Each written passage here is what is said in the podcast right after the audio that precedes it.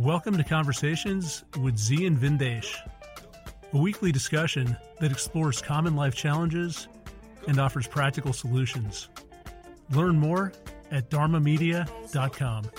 That's D H A R M A media dot com. Welcome back, everyone, to Conversations with Zi and Vin. And Zi, today we got a special guest, one of your longtime students, John John. So John John, welcome to the podcast. Pleasure to have you on. I appreciate it. Thank you. I'm welcome to be here. Blessings. Great. So we are all set to have an interesting discussion. We've been talking a bit in the background about signs of the times, and the signs being signs of mental illness. So Z, this discussion kicked off because you mentioned an article that you'd read about how more than half the people, I don't know if it's in this country or in the world or how they did the analysis, but it cited that more than half of our population has some form of mental illness. So that brings up a lot of interesting questions. Uh, number one, what does it even mean to be mentally stable or mentally healthy in a world which is mentally ill? Uh, two, how do you almost ward this off or figure out the right environment to create uh, when there's so much craziness going on? And three, if we just look at what's been happening, I think this is where I want to start. If we look at the behavior that people exhibit and engage in, there are certain things that have just gotten out of control. Anxiety, we've talked about a lot. Anxiety is like this fog, this haze. It's almost something that people don't see. It's become so common and so pervasive, but it destroys us. It prevents us from resting, from recharging, from being in the moment. It leads to all kinds of physical health problems. So anxiety is a big one. That one's been getting worse. Uh, depression goes hand in hand with anxiety. Uh, that seems to be on the uptick, especially since we've been in this year and a half of lockdown, where maybe anxiety has gotten worse. There's been less social interaction. So people are feeling depressed. Then we go on to things like anger. And we talked about how people are losing the ability to self-regulate.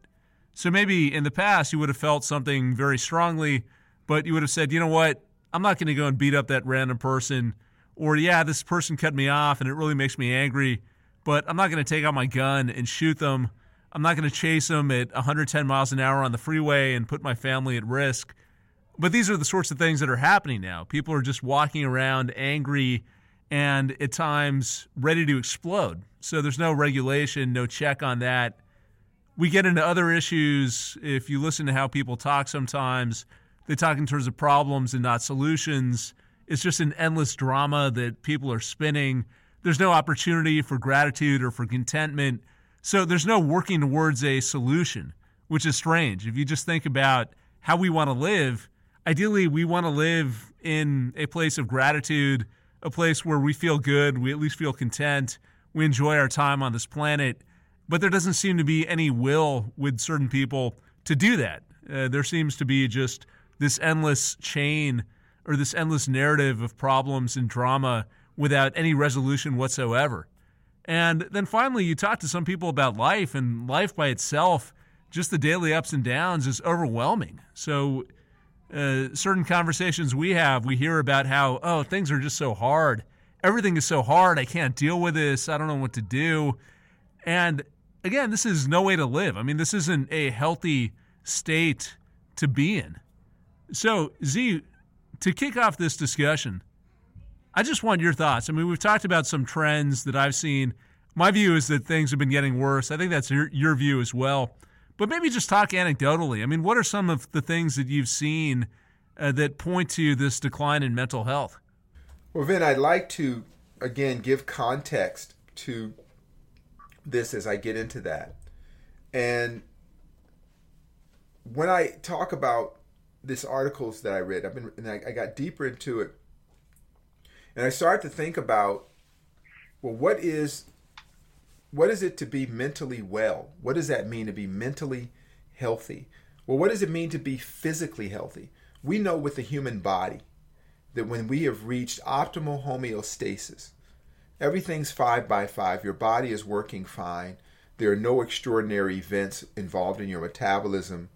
You're eating, eliminating, active, your energy levels are, are moderate uh, in terms of incline and decline of energy. You're not having any distracting things going on with your health. No sharp pains, no bloating, uh, the different things that are going on. You, you, you, you have a sense of steadiness, right? That's called homeostasis. Everything is in one status, common status. One of the things we overlook is our mental state, because our mental state is directly related to our physical well-being. And so we start to look at things that are out of neurostasis, right? We're no longer in a good place mentally. Are we sleeping well, right? Do you sleep through the night really well? Well, I know, you know when I came out of the different events in my life, the military, whatever, where you have high levels of situational awareness. Any little noise will wake you up, right, John John? You find that just any little thing will wake you up. And then when that does, you don't get a good night's sleep. Then you start your day in an agitated state. So your whole day, you're agitated, playing catch up with rest. So that's a small piece of mental illness. That's, if that was your body, you, you, you ran too much, you worked out too much, your muscles are sore and tight. They're not going to be as useful the next day. So what I'm trying to do here is help us all run a parallel um, uh, metric of mental and physical health, how they are, you can look at both. Then you think about, uh, John John said earlier, where people used to hold things in.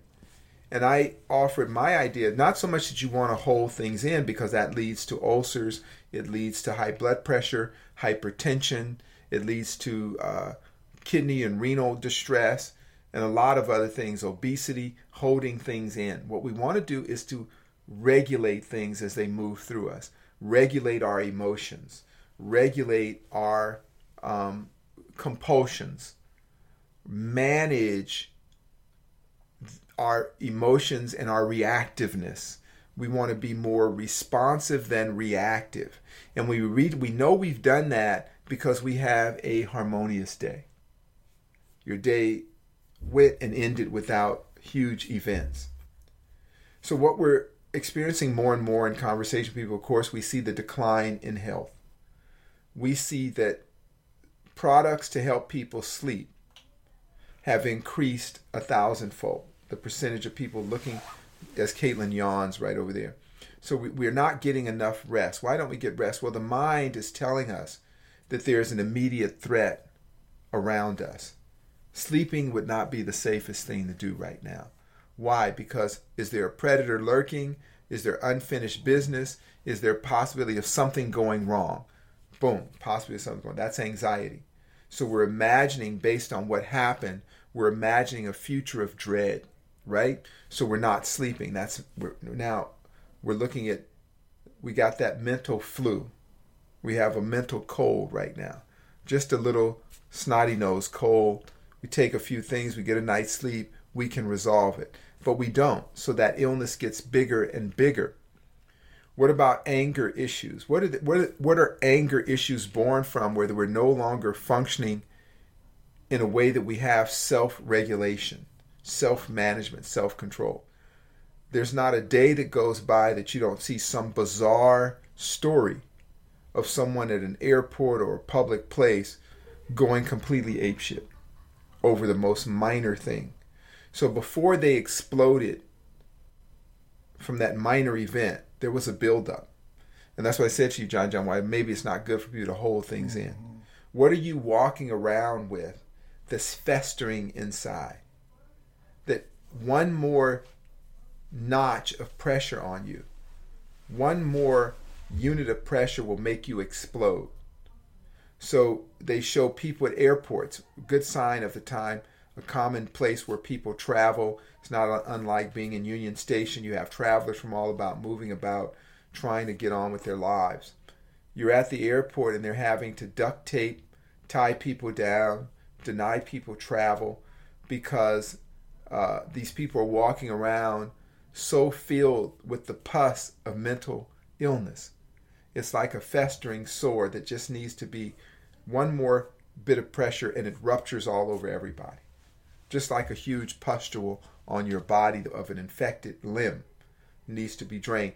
Then they drain this toxin out and it spreads amongst everybody.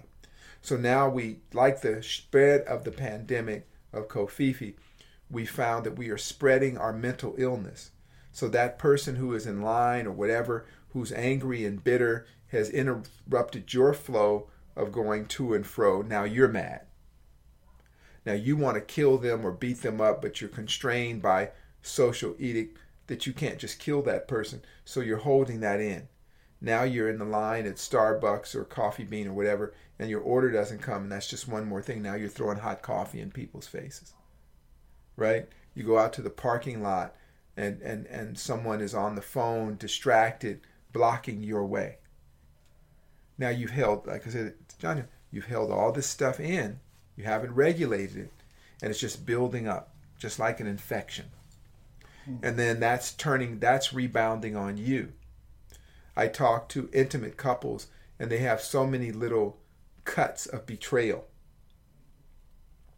that basic lines of clarity with your friends and intimate are now obscured because you can't listen anymore. You know, when you have anxiety, you can't listen because you're already imagining what the person's going to say. Then you've already imagined what they're going to do. Then you've already imagined what you're going to do if they say what you think they're going to say. Then when they when you say what you think they're going to say and you react to what you thought they were going to do, you're thinking that they're going to do this. So you're no longer even present anymore. So you're in a state of psychosis. So now your anxiety has led to psychosis. So you're psychotic. And you'll hear people say, I thought you I thought you were going to do something because I was thinking that you thought. The minute you hear that, you know the person's crazy. Hmm. You know you're going crazy. So how... As I'm painting these, let's all look at ourselves. Let's look at the effects of our mental state on our physical body, our physical state on our mental body. It is said now that the new cigarette is sitting. So like cigarettes were giving everybody cancer and they figured that out. Now that we're sitting all day and we're texting and going back and forth all day, we live in an illusion. Because we're not walking, because we're not active, because we're not expressing movement and having that visceral loop of resolution. We're just stewing. We might as well be sitting in a bucket shitting in ourselves and then wondering why the world is, is, is not working out because we're just festering. We're not just stewing anymore. We're festering. We can look at the news. We can look at the internet. We don't have to ever get up, and we can go through every range of emotion known to humanity. Despair, grief, joy, elation, happiness, deep, deep depression, grief, and then manic happiness, all without leaving our seat. What is that doing to the mind? There's no, again, there's no visceral loop. So people speak in a way now that's insane. They talk about things on the internet as if they're real life. Hmm. We were just having a conversation, John John and I, where there was some internet person, uh, whatever they call it, the YouTuber, influencer, whatever, who was challenging boxers to fights. And in any other moment, most people would pull away from that and say, well, that just sounds like the the rantings of a lunatic.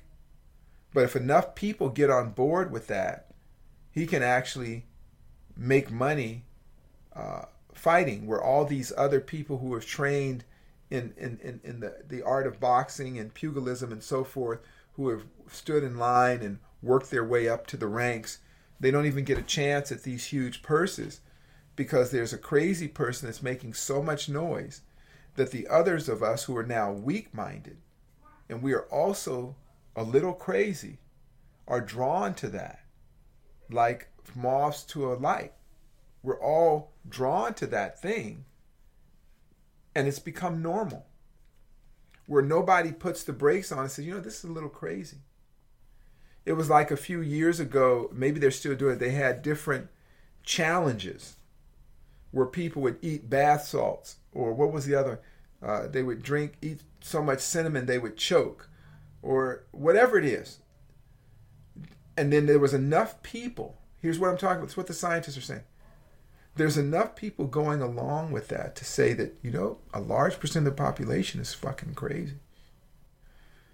There was an era where people, and I'm not pining for days of yore, I'm saying that there was a time when people would pump their brakes and say, you know, that's kind of crazy. I probably won't do that. For real. And that crazy person was so unique that it would be like a sideshow at a circus or a freak show. Right, John John? But now it's actually normal. And, and, and we're part of the normalization of that. We should turn away from these things. Mental health is the ability to self-regulate, the, mil- the ability to turn away and say, that's not for me. That is not healthy. This is not a healthy pursuit, nor is it an efficient use of my time. It's, it's, nobody has any complaints until they can't have something their way. When that moment comes when they can't have something their way, then all the patience they had is out the window. And interesting you say that, John, because now having it their way includes more and more stuff. That's why people are having trouble traveling on airlines. Actually, I just read an article that um, they have now banned uh, emotional support animals. Mm, good. On uh, most airlines. Because there was too airlines. many people going left field with that. Yeah. Well, that's what I'm saying. That see, you see... They were bringing pigs and all kind of stuff, talking about emotional support. How you going to bring a pig on the plane? Right. You see what I'm saying? So that's where we allowed it to go that far. So the allowance of that is mental illness. Does everybody understand that, Vin? You follow me? The allowance of that, the entertaining of that behavior. And it's in such a large portion that we see it in every facet of life. And in the entertainment, the sports world, and especially, of course, it's on full display in the politics of the day. It's literally a clown car. We're watching a clown car politically, socially. We look at um, the behavior as it comes to why people don't trust medicine, why we don't trust things that we used to trust, why we don't trust um, the financial market. Right? For those of us who are thinking, we feel alone in our distrust, but there's a good reason to distrust these types of behavior. When did it occur to us as a society? John, uh, as Caitlin was saying, and, and John responded, this idea of an emotional support animal. A lot of people out there say, oh, you know, Fido makes me feel good. I, I'm okay with that. I had a dog. I loved a dog much, but I kept him at home. He's a vicious wild animal, and I had him tame. He would attack and kill anybody that came near me. Hmm. He gave me but great comfort. I cry to this day at my loss of my poor dog. But I didn't impose that upon others. Self-regulation asks you not to impose your behaviors on other people. Self-regulation.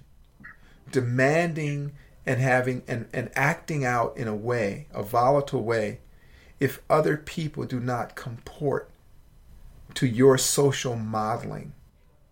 You follow me, Vin? Yeah, Z, it's an interesting point that you bring up.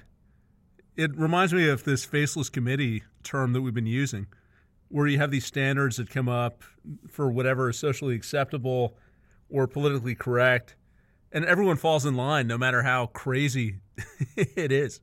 And you're right, there's no regulation. This stuff just spins out of control until some other equally crazy idea comes and people move in that direction.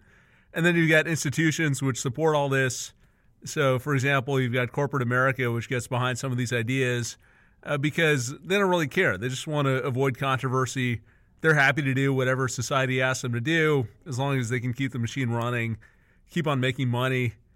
And maybe it's the internet, maybe it's technology that allows these ideas to spread so quickly. Uh, maybe it's the trolling that keeps people in line and you're afraid that you're going to be canceled, so you decide not to speak out. I don't really know. And it reminds me of what we were talking about earlier, uh, where I think I was asking you about certain behavior, or we were having a discussion about the mind of someone, what would lead someone to do certain things. So why would they behave that way? Why would they act that way? And your point was, number one, who the hell knows? And number two, the only way to find out is to be crazy. So the only way to understand crazy is to be crazy. So you actually don't want to be there. You don't want to be in that space where you're trying to decipher every single thing that's happening or come up with explanations for why we are where we are. Maybe the best we can do is to just focus on ourselves, which is really the point of a lot of our discussions and our whole Dispassionate Observer podcast. The world is going to do what it's going to do.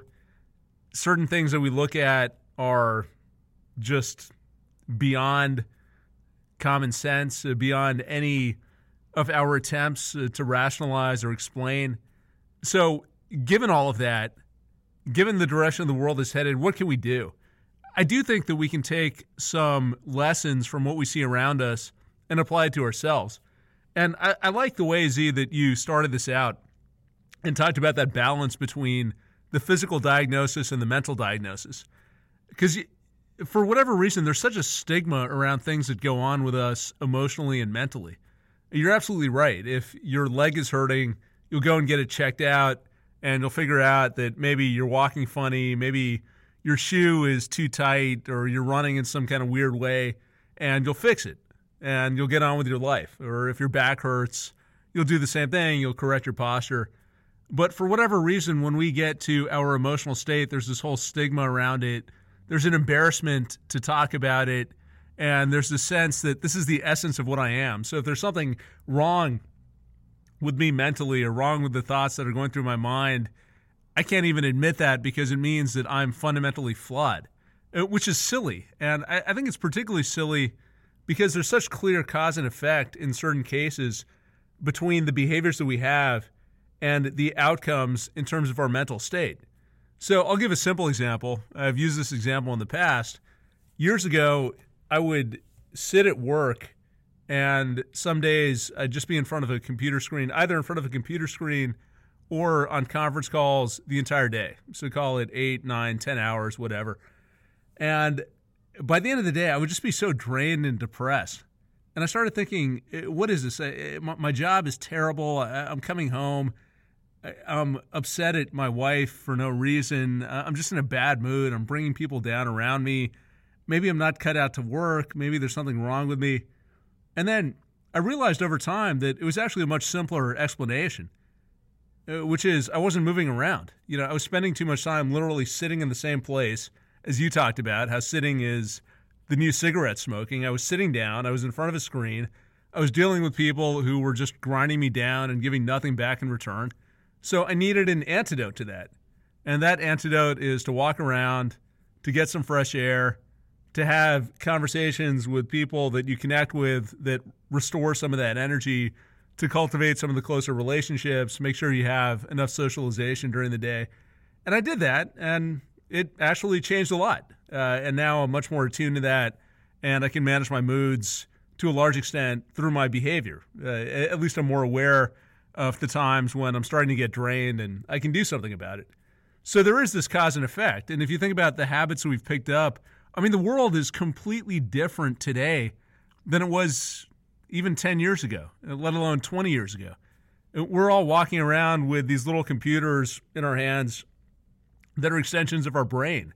We are trained to constantly check the phone. I mean, the stats are that we're checking in one hundred fifty, two hundred times a day, spending all this time texting, social media, YouTube, whatever, uh, moving more and more towards a world of virtual reality. And the interesting thing is the the causes in some cases are obvious. Uh, so that's number one, and I want to return to that in a second. But two, Z, what, what I find interesting is that this stuff feeds on itself. So it's actually a cycle that spirals out of control. So if you spend all of your time online in front of a phone, you're not getting exercise, that makes you anxious and depressed. That means that you're less likely to socialize with other people. That means that those skills start to erode, so you don't get the socialization that you need, which means that you're searching more and more for some fix. So you're checking your phone more, your stock quotes, your porn, whatever it is. Uh, that's triggering, triggering the dopamine and you're in that state of being hyper alert and hyper energized and unable to settle down, you can't wind down, you need more and more and more. Uh, that, again, affects your socialization. So it's kind of like you move away from a healthy, balanced, or or harmonious state to one where you are increasingly moving at a faster and faster rate towards your own destruction. Uh, and the reason I bring that up is that there isn't a natural check in place. I mean, if we allow this situation to play out, we destroy ourselves. Uh, it's not like we hit some some limit and, and we come back, or there's some governing mechanism to bring us back in check. We're the ones who have to take control of ourselves and really be aware of what's going on, be aware of that cause and effect, and make sure that we keep things in check.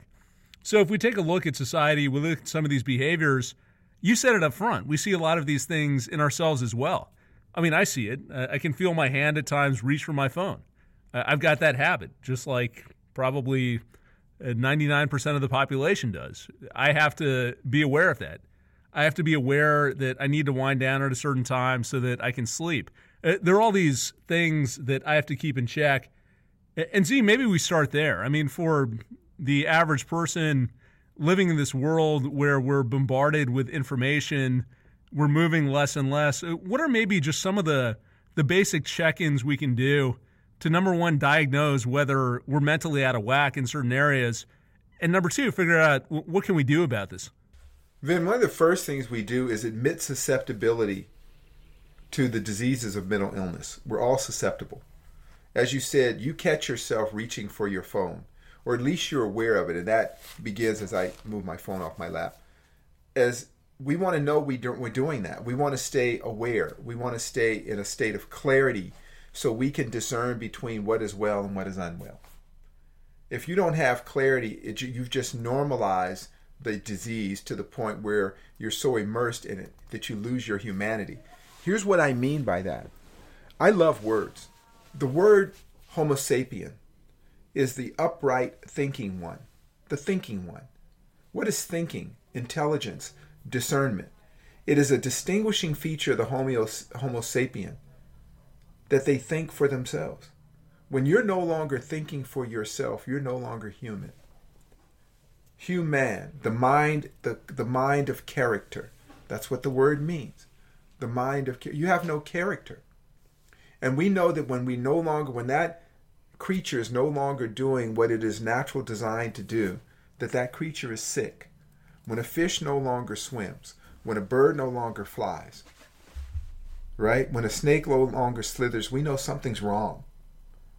We know something is wrong when we can't think for ourselves anymore. So I think about people who work in in coal mining country. What benefits the coal mine company is everyone accepts that they'll have asbestosis, silicosis, or brown and black lung disease. They accept that. And you'll hear these poor interviews with these hapless individuals dying at thirty years old from black lung disease, barely able to talk, saying, if I could do it again, I'd go back in the mine and take care of my family. You hear these. Just you don't have to. You talk to these people who work in mining countries. What did the what benefited the mining company is that they're not thinking. Is dying at thirty years old worth a small paycheck and a double-wide trailer in Appalachia somewhere to protect the interests of a mining company whose owners would never go near the mine? What part of that is thinking? You think about nature has given us a lot of examples of where we're at. In a beehive, you have different types of bees. The worker bee, the queen bee, the soldier bee, the drones. The drones. So what makes that queen bee abundant is the drones. Just following orders, no ambition, no idea of individuality, just droning along. Look out your window there in, in, in, in the city, in the Big Apple. Look at the people, the traffic moving to and fro, the trends. Look at the behavior of people, nothing extraordinary. They have lost their fucking mind. Just droning around. And then every now and then there will be some sort of break in the flow. that disrupts the hive. In China, it's called the Tang Ping, the, as we talked earlier before, the lay down movement. People woke up, a few people woke up and said, you know what? I'm working six days a week, sixteen hours a day. I'm mired in debt. I'm shopping. I'm buying. I have no happiness, no joy, no love in my life. No picture of this ending. I've been really sick, and one day I woke up and the fever broke. I've been really sick, and one day I went to the bathroom and I expelled all of this waste that was blocking my body, and all of a sudden I saw the sun. I woke up, and I don't like this. And like in China, the response to most of the by the most of the corporate or government, this is a bad thing. It's a bad thing for the drones to not be drones. It's a bad thing for the drones to become human. So we need to talk about it in a way that that's very negative. No, some people realized they were sick. They realized they were mentally ill. And they said, this doesn't work for me. More and more people here are doing it, but it's it's it's it's it's fragmented. They're not well yet. They say, look, I'm going to pack up and leave the city. Well, that's the first sign that you know you're sick. But they don't know why they're sick, so they go to other places and make it as sick as the place they were before.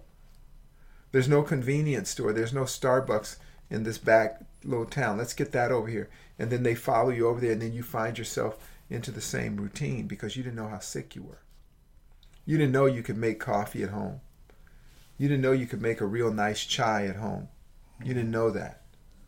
But once you learn that, you start to realize, you know, the, the, the food at home tastes good.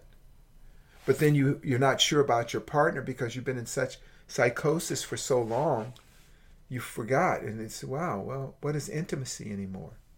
What is the value of connecting with other people on a very human level since I've had all these online friends?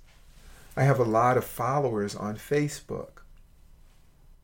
And then you realize that you were sick. Followers on Facebook aren't your friends. They don't know you. They don't care about you. They have never connected. They've never seen your face. You go, oh, wow. I was alone. I was isolated. I was a drone. And I was told that that was okay, but it never felt right. People say that all the time. I was told that it was okay, but it never felt right. Hmm. Right? And so as you start to awaken, you start to feel your body again. That's one of the signs that you're coming out of the of the sickness, is that you feel. And, you know, sometimes the body hurts. The other day, I hadn't rested in a long time. You know, doing a lot of things, family life. I, I hadn't got the rest I needed. And something was going on. I fell asleep on the floor. And I got up and I told my wife, I said, I feel physically in pain. You ever slept so hard that it hurts? Because your body is healing. You're coming back into your body. And your body has been in pain for so long, but you were disconnected from the agitation, the mm. discomfort. And then you know that sleep, John John, you get where you just feel like you can't even wake up. Mm. It almost feels illness like itself, but that's actually healing because you've come back into present. You're not outside of yourself anymore. And being in a flesh and blood body isn't always comfortable, but it's always home. It always is your body. It's your familiar. But you were detached from it. You were maybe taking stimulants to get up in the morning, something to knock you out. You were going, going, going, directionless, worried all the time. Worried about worry all the time. And to the point where you miss days and weeks. And we always say, don't we say that? Another sign of illness, we always say, my God, the time has flown. Why did it fly? Because we weren't right there. We weren't right there. That's why it flew by. We missed things that were right in front of us. Not unlike being on a long road trip and you have uh, what they call highway uh, narcosis or psychosis, right? You're on the road and you're sleeping almost at the wheel and you didn't know you went through two states.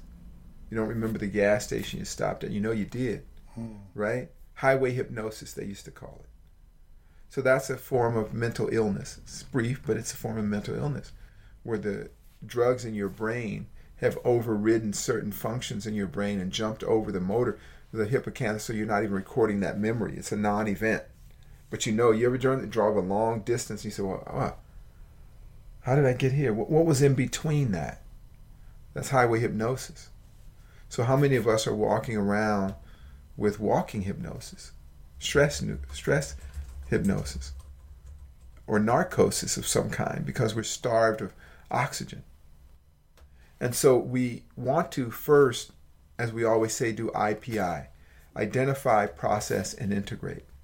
What are the demons going through my head? How do I corral these demons, subjugate them, imprison them, and then execute these demons in my mind so they're no longer running roughshod over my day-to-day activity? Can I end my day and really end it? And can I start my day on a fresh note? I've been trying this technique of where I end every day with a some sort of salutation. Day's over, ready for a new beginning.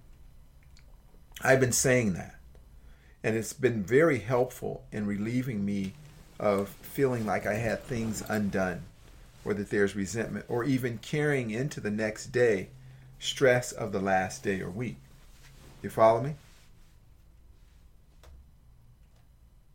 Yeah, I think the the ability to leave things and move on, move on from moment to moment, from one experience to the next, without holding on to what has happened, what we have to do, it, just that sense of urgency, the anxiety, the constant thought spiral. If we can do that, that's a huge benefit. In my mind, that's an incredible starting point, because when you try that and you're able to settle that mental dust, whatever the technique is, whether it's doing what you're doing, Z, and just moving on, uh, putting in a break between one day and the next, or you're sitting still and you allow the dust to settle. Or sometimes for me, I like being out in the sun. And if I can spend time just sitting outside, if the weather is nice and I get some fresh air, it almost takes me a few minutes uh, for things to settle, but they spontaneously settle down. And I just feel a lot more open, a lot more connected to the world around me, a lot more calm. I don't know if confidence is the right word, but maybe that, that sense of conviction and in life that you're okay, that things around you are okay, that there's nothing you need to chase mentally, nothing you need to go after. That's a very powerful state. So I completely agree. I mean, maybe if we're thinking about antidotes to this mental state that we're all getting into, and yes, there are different layers to it, there are different maladies that affect different people, perhaps we start with the commonalities. And the commonalities are just the endless stimulation, the endless thoughts, the endless urgency. All of that adds up to constant anxiety. And if we have techniques to get that under control, that's a very strong starting point. That puts us in a more powerful, more stable frame of mind. And then perhaps we can delve deeper. We can practice being that dispassionate observer, because you need a certain amount of mental stillness to step away from yourself and even diagnose the problem. So perhaps if you can create that respite that allows you to step back, delve a little bit deeper, and almost like an onion, keep on peeling back the layers and getting rid of different forms of psychosis, or at least diagnosing some of the factors that are leading to mental agitation. And perhaps you can't fix it one hundred percent of the time, but at least you're aware of it. You can check in with yourself, and you know that if you get past a certain point, you have to take some corrective action. You can pull yourself back and be more in that homeostasis. So, yeah, I think that's very powerful. One question I have for you, Z, we've talked about this question on a different podcast. I can't remember which one, but I asked you something about the environment, uh, meaning can we truly cultivate peace of mind in in modern-day life? Uh, if we think about all the distractions around us, all the technology, all the behaviors that we see of other people, it, because all of that influences us. I mean, even if we're trying to stay calm, there's only so much that you can avoid, and other people, their mood, their demeanor is going to impact you. So I'm going to put the question a little more, uh, in a little bit more of a pointed way, and forget about modern life generally. If we just think about the technology and the work environment that a lot of people have, at least a lot of the people that I know, most of the day is spent in an office in front of a computer. And in this environment, maybe you've got the same setup at home, but you're still sitting down in place in front of a computer. And you've also got your cell phone. You're always checking in on the cell phone. Even if you don't want to, there's an expectation that other people have that they'll get an immediate response. So there's a certain amount of pressure that forces you to check in, perhaps more than you otherwise would, that creates this tendency to be tethered, tethered to your cell phone. If that's the environment we're in, is it possible to be free of mental illness? I mean, I'm struggling with this myself. You know, there there are certain things that I can do to promote peace of mind, but I almost feel like the amount of time I spend in front of a computer with my cell phone, it seems to be a barrier that I can't get past. I wonder at times, do I just need to purge these, get rid of these, go back to a cell phone, like one of those flip phones where you can take calls, but you can't do text or internet? Do I need, you know, the computer, I don't really know what to do about it. So much of work is online. I don't know how to step away from that, but I think about your uncle, Z. That picture you showed me of uh, Uncle Dunda in the Congo, who was the the healthiest eighty-year-old man I'd ever seen. But he really unplugged. I mean, he opted out to a totally different level. So w- where do we fall on that spectrum, and w- what should we do about technology? I think here, Vin, I'm going to say a few things, just some thoughts. Again, I don't own the truth, and, and I hope John John and Caitlin will chime in on this. As I work with people every day and I think of our mission to mitigate human suffering using our intelligence, our intellect, and from that, mastering skill sets and health craft that allow us to live our life out in a good way. What do I say? I compare mental health to physical health. If I see a fever coming on, it's better that I remedy the fever. There are, are herbs that you take right when you feel something coming on that help purge that disease from your body. With mental illness, you follow the philosophy. For example, the Tao says, leave nothing undone, so there's nothing to do. Ask yourself, do you end your day? Can you end your day? Can you leave work at work? Can you be completely present at home? If you can't be, those are signs that you are sick. So work towards that when it's small. Do the small things when they're small. This technology is a tool, or it, it can be a tool for us, or we can be a tool for it. Ask yourself, are you a tool of technology, or is it a tool for you? Put your phone down at a certain hour and walk away from it. I've been doing that, and I noticed that my uh, internet use has gone down fifty-seven percent. Hmm. Still a lot. I still use it a lot, but went down fifty-seven percent just by going home, plugging it in, putting it down. And I've missed nothing. Nothing at all. So if you can't do that, you're sick.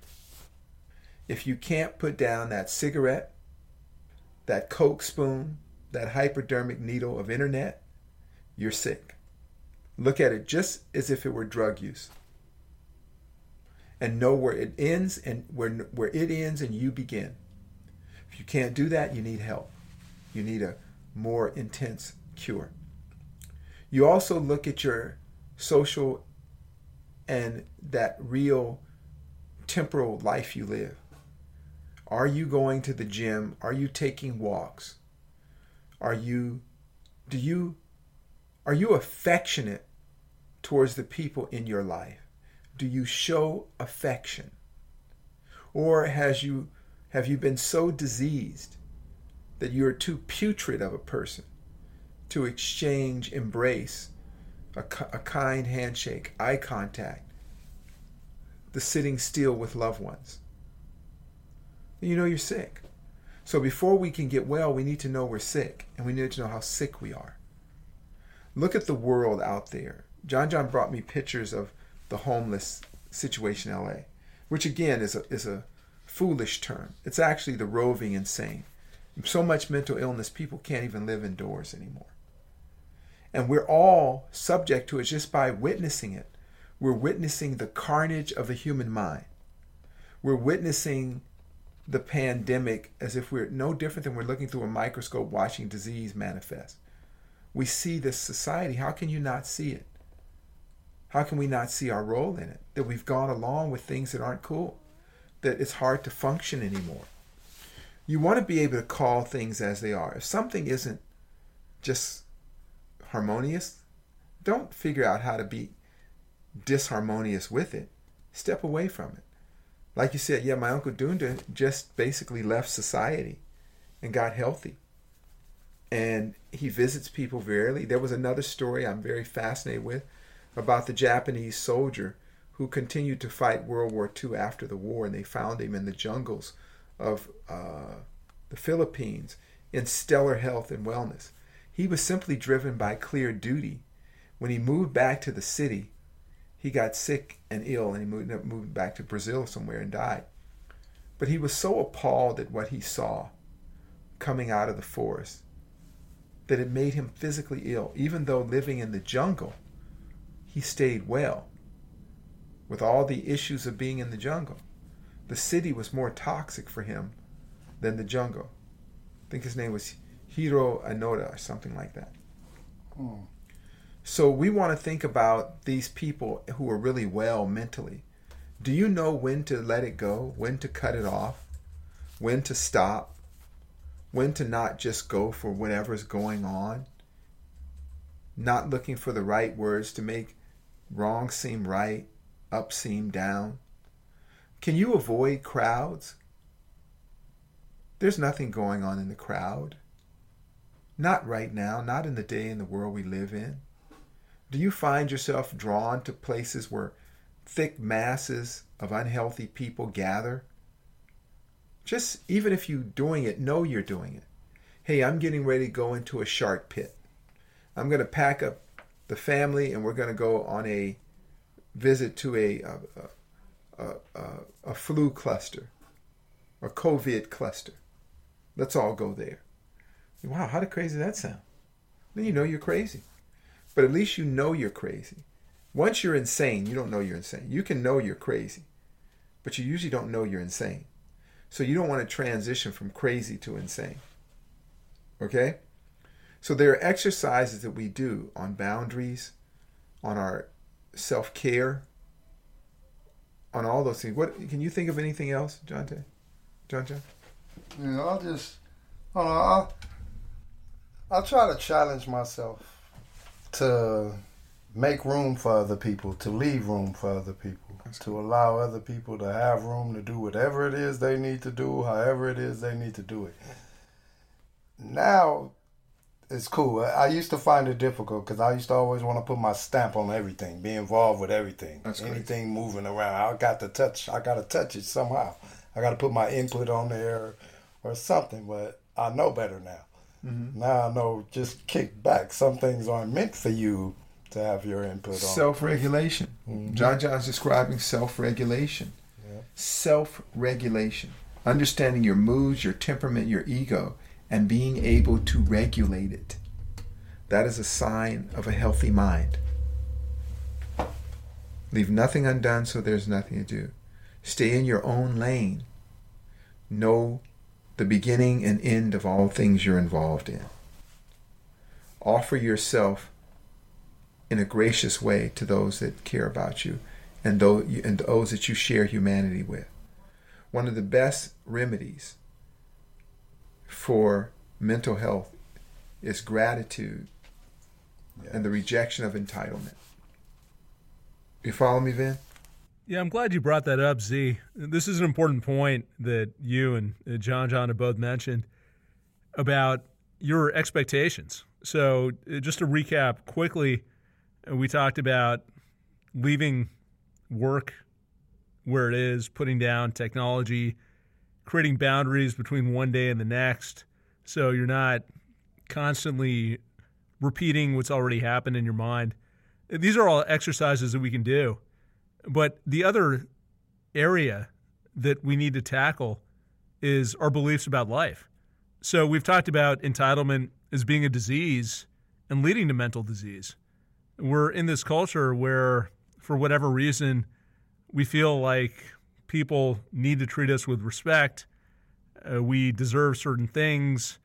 If we're out there and we're trying really hard, we should get promoted. We should get more money. We should find that really special partner who loves us just for us. And it's hard sometimes for people to look at themselves objectively and say, what am I doing to contribute to this situation? How am I responsible? Or even if the world is stacked against me, so the hell what? I'm not going to be able to change the world. All I can do is focus on myself and make decisions to better regulate, to better maneuver through whatever these challenges are that life puts in front of me. And that takes a certain amount of maturity. I mean, maybe we've been dematuring. I don't know what the word is for dematuring, if there's the opposite of maturing. But we're becoming more, yeah, regressing, becoming more infantile. Uh, I've seen this at times. I mean, it's funny. I'll talk to people about the behavior that I observe in the workplace, and you've got grown men in their forties, fifties, extremely successful, wealthy, screaming at each other like five-year-old children. It's just pathetic at times. And it's like, what, what leads to this state? And I've got to imagine a lot of it is this sense of entitlement, this screaming out to the world to say, recognize that I'm important, the need for validation, which we talk about, which is a game that we're never going to win, uh, this idea that we have to constantly consume or we need more. So a lot of the conventional measures of success, uh, the conventional prescriptions for how we should live, lead us down the wrong path and actually foster this mental illness that we've been discussing. And maybe in the past they were checked. Uh, maybe as you're saying, Z, you couldn't get too far out of line because you might look around and say, you know what, I'm the only person who's not advancing in my career, or, or I'm the only person who's in terrible health, uh, so I better do something about it. But now if you have critical mass and you've got enough people with the same set of beliefs, you can't even look around and, and realize that anything is wrong. You're doing what everyone else is doing. You're doing what you think is the right thing to do. Uh, we've been sold a certain idea of how to live, a certain idea of success, and that can be very corrosive to our health. So maybe that's the final piece of this that that we should talk about. And I don't know if you have any perspective on this. I mean, we, we just talked about entitlement. Are there other states of mind that lead to disease or other common narratives that you think we need to address? Esteem yourself. Um, people just always self-esteem a lot. People overesteem themselves. Mm. What have you done for humanity? What have you done that you deserve all of this acknowledgement and attention? Um, most of us, within five minutes of our death, the world will forget we ever existed. Um, a week, two weeks after your death, uh, things go back to normal, even in your own personal circle. A year after your death, it's like you were never here. Most of us will have that kind of life. If you face that, everything you have is right now. Be present right now. And if you have trouble doing that because you're haunted by something you feel you were denied of, then you're mentally ill. Everybody in your life is a gift. Everyone you meet, everyone, and then those that admire you are a prize. My God. If you have a few friends and a few loved ones in your life, you hit the lottery. Hmm. There are people that live and die with no friends. There are people, their whole relationships are transactional. That's what drives them and pushes them to do what is called to achieve great success, is because they know without that they have no relationships. What about those of us who are just day-to-day people, everyday people? Have so many good people in your life, that's all you get. That's all you get. That's your share of the banquet pie. That's your part of the potluck. What if you just showed a starving man's gratitude for whatever meal you get? You'd find yourself in such a nice state of mind. What if you said to yourself, you know, nothing's wrong with the world. It's me that has to adjust to the terrain of this world. So I'm going to watch my step, not the other person's step, but my step. how much better off would you be? Great. So let's really go back to what we've spoken about, of that self-analysis. Whatever's going on, what if you said, let me manage my part of it? You'd find the a burden of pressure on your mind relieved. Once that pressure is relieved in your mind, the flow of mental juices improves. Your mental uh, state improves because you have that fluidity of mind. You reach that level, higher level of homeostasis in the brain, and you can be healthy. You can be mentally healthy. Find peace with yourself, even if, if it's moment to moment, and bridge those moments together. There will be adversity in this life. There will be challenges. There will be disappointments and up and downs. But along with them are the companion to the opposite. Joy, happiness, peace, good times. Take it all in stride. That's healthy. That's homeostasis. Take it all in stride. You follow me, Vin? Yeah, I think that the reason this is challenging is everything you're saying is the opposite of what we learned. And this really gets us back to one of the basic tenets of our philosophy, which is you got to think for yourself. If you're in China and the government is telling you that you're lazy and you're uh, mediocre and you're not worth anything because you're not working one hundred hours a week for someone else and giving them all the fruits of your labor, guess what? You got to step back and say, does that make any sense? Does that serve me? The same thing with these narratives that we we learn, that we're the center of the world, or that we have to control, or we have to move life in a certain direction, or we need attention, respect. Yeah, maybe some of that's nice at times, but is that a reasonable expectation? So being able to diagnose not just the behaviors that are causing our anxiety and our anger, but the belief systems, those go hand in hand.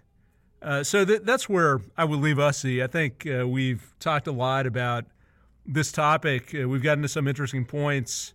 Uh, we've talked about anxiety. We've talked about being able to put down technology, being able to stay in the present.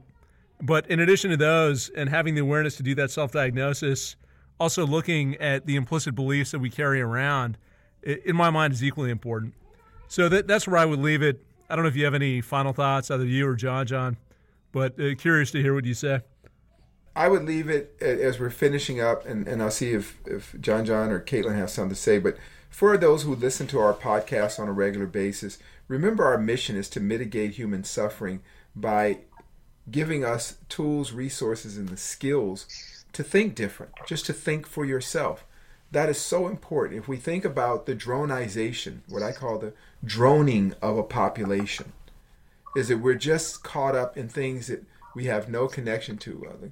And and so I want us to work on that. I also want to say something about um, our guest today. So I've been knowing uh, John John for uh, nearly fifty years. And um, I have these extremely beautiful relationships with people. Um, just kill the black widow spider. That's, that's great. Uh, give it to Caitlin. She's a Native American. So, um, John John is here, and I really enjoy it. And one of the things about having loving, long-term relationships is you realize the equation of time. Time is a measure of mass, space, and distance. And though fifty years or so has gone by in my life, John John appears to me as he did fifty years ago. This just brilliant, beautiful little boy. He's a grown man with gray hair, two in his head. I, I, John I, I, want, I want to tap in real quick before I lose that train of thought. Just on what y'all was just elaborating on. As far as the belief thing goes, most of us take our beliefs from those we love and trust the most. Mm-hmm. We, we like our favorite teacher in elementary. You'll never forget your favorite teacher because she gave you the most input that you enjoy that's learning right, from. Right. So you always remember that. But it's the people you love and trust the most kind of help shape your belief system, you know, in some form or fashion. So So it goes back to that open-heartedness, and that's why I wanted to finish with that. As, as for all the people that, that enjoy our podcast and are part of this this movement we're growing, um, as you get to know me and you get to know the people that are who are part of me and who make me who I am. John John's one of those people that just rev up my spirit. Um, I knew him. I was a young military guy, and he was a little boy that I used to spend a lot of time with, and he's a part of my life. Now his son is is apprenticing with me, and he's just like my own grandson. Uh, there's no separation. There's no light between our hearts. And it's just a beautiful thing. I suggest everybody out there, connect with people. That's a sign of mental health. Connect. Develop warm relationships. Not with everybody. Meet people where they're at. And all of those people in our community, I've talked to you, I spoke to you. Uh, let's get let's get earthy with that. Let's give that That's heart, right. that polarity. As John, John John said, those people shape you. Love shapes you, as to the lack of love can shape you too. Hmm. So open your heart, check in with yourself, get your mind right. All right, Vin? All right. Yeah, I love it. Get your mind right, open your heart, think for yourself. Simple formula. Let's do it, and let's move forward. If you enjoyed the show, please consider leaving us a review on Podbean, iTunes, or your favorite podcasting app. Each five-star review helps us bring you more unique and insightful content. Learn more at dharma media dot com. Peace.